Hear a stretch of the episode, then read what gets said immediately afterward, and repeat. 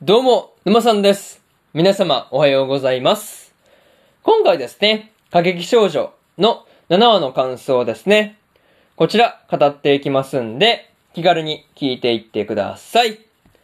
というわけで、早速ですね、感想の方、入っていこうと思うわけですが、まずは、一つ目ですね、コピーの演技というところで、サラサがですね、安藤先生から言われたコピーの演技のことをですね、気にしていたわけなんですが、まあこう真似をするだけじゃなくてですね、個性が求められてるんだっていう話ですね。そう。なかなかね、そういうところが、まあこう奥が深いなっていうことをね、まあこう話を聞いていて感じた話ではありました。まあしかもね、こう、サラサが真似をしていたのは、まあこう、ディボルト役というよりかは、ディボルト役の人の真似だったわけなんですが、まあそこまでちゃんとこう、まあ見抜かれてしまっているっていうところですよね。そう。まあね、そういうところが安藤先生すげえなっていう話なんですが、まあね、こう、そのことを気にしているサラさんに対して、こう、愛が彼氏の話を振ったりして、こう、まあね、ちょっとでも元気づけようとしているっていうところもですね、まあこう見ていて、微笑ましいところではありました。まあそれとですね、冬組のトップペアの二人と、こう、サラサと愛の二人が話す中で、安藤先生がですね、ファントムと呼ばれている理由とかがですね、出てきていたわけなんですが、まあ安藤先生自身がですね、まあもともとは人気俳優だったんだっていうところですよね。なんかそれがそもそもの驚きだったわけなんですが、なんていうかね、そんな安藤先生がですね、まあこう、怪我をしてでもですね、まあ怪我をしてと、したとしても、こう、まあ舞台に関わっていたいっていう風に思える情熱ですね。なんかもうそういうところが冗談抜きですごいなっていうことをね、思ったりしました。なかなかね、こう、そこまでして舞台に関わろうとかね、思える人って結構すごいなっていう風に思いますね。なかなかそこまで打ち込めるというか、ハマれるというかね、まあそういうところってなかなか難しかったりしますからね。まあそういうところすげえなっていう風に思ったという話で、一つ目の感想であるコピーの演技というところ終わっておきます。で、次、二つ目ですね。二人の過去というところで、サラサとですね、アキヤの過去の話が出てきていたわけなんですが、まあ、サラサがですね、小さい頃に代役として歌舞伎の舞台に立ったことがあるっていう話とかね、なんかそういうところが驚きだったなっていう話ですね。またね、こう、サラサとアキヤがですね、こう、日本舞踊の稽古をしている時ですね、まあその、まあ稽古の風景とかも描かれていたわけなんですが、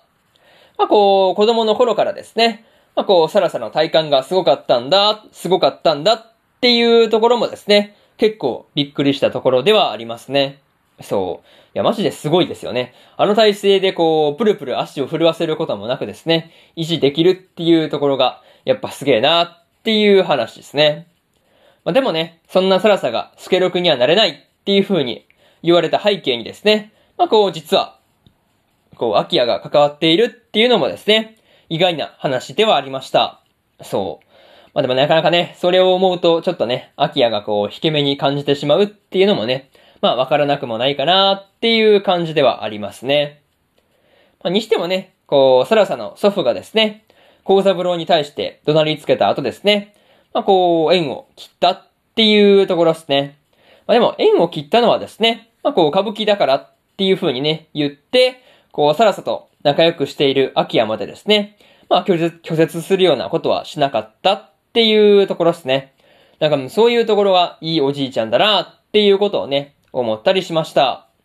まあ純粋にね、まあこう、サラサラのことを思っているっていう感じだったんですが、まあそういうところの、まあおじいちゃんの思いがいいなっていう風に思ったという話で、二つ目の感想である、二人の過去というところ終わっておきます。で、次、三つ目ですね。これからはというところで、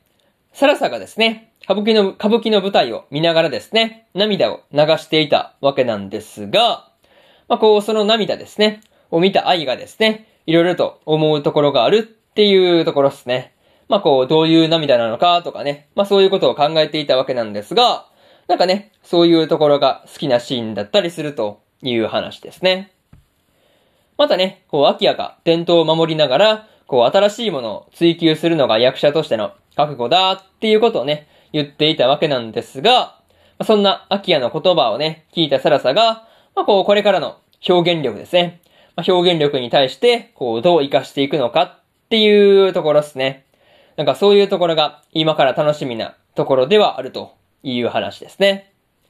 まあ、でもね、こう、新幹線で帰るときに、サラサがですね、絶対にオスカル様になるっていう風にね、言ってるところを見ているとですね、まあこう、だいぶと、まあ行きに比べればね、立ち直ることができたっていう感じで、まあ、だいぶ安心したなっていうところでしたね。あとはね、こう、サラサとアキアがですね、こう話をするっていう時にですね、愛がこう、わざとらしくその場を離れていくっていうところですね。なんかそういうところはですね、気を使ってるっていうのがわかりやすすぎてですね、まあちょっとね、笑ってしまったなっていう話ではありましたね。そう。まあでもなかなかね、もうこう愛も空気を読んでやれるようになったのかっていう風に思うとですね、まあちょっと、まあ進歩が微笑ましくてですね、まあいいところではあるという話ですね。そう。まあね、そういうところで、三つ目の感想である、これからはというところ終わっておきます。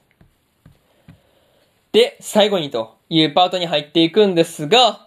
今回ですね、サラサの過去の話がメインだったわけなんですが、まあ、サラサの過去にですね、どんなことがあったのかっていうのがわかるいい話だったなっていうふうに思ったりしました。まあね、これからもサラサとアキアの二人がですね、まあ、これからもお互いの道をですね、こう進んでいけるっていうことを願うばかりという話ですね。またね、こう、サラサの規制に同行するっていうことになった愛がですね、まあ、ちょっとこう、心の中ではね、舞い上がっているっていうところはですね、見ていて微笑ましいところではありましたね。そう。まあね、こう、まあ、サラサと愛以外のね、まあこう他のみんなが帰省先でどんなことになってるのかっていうところもね、気になる話ではあるんですが、まあこう次回の話がですね、どうなっているのか今から楽しみですというところで、今回の過激少女の7話の感想ですね。こちら終わっておきます。でですね、今までにも、今までにもですね、1話から6話の感想をですね、それぞれ過去の放送で語ってますんで、よかったら過去の放送もね、合わせて聞いてみてくださいという話と、今日はね、他にも2本更新しておりまして、チートクス氏のスローライフの第6話の感想と、現実主義勇者の王国再建記の7話の感想ですね。この2本更新してますんで、よかったらこっちの2本もですね、聞いてみてくださいという話と、明日ですね、明日3本更新するんですが、三上寮の寮母くんの5話の感想と、乙女ゲームの破滅フラグしかない悪役令状に転生してしまったの2期の7話の感想と、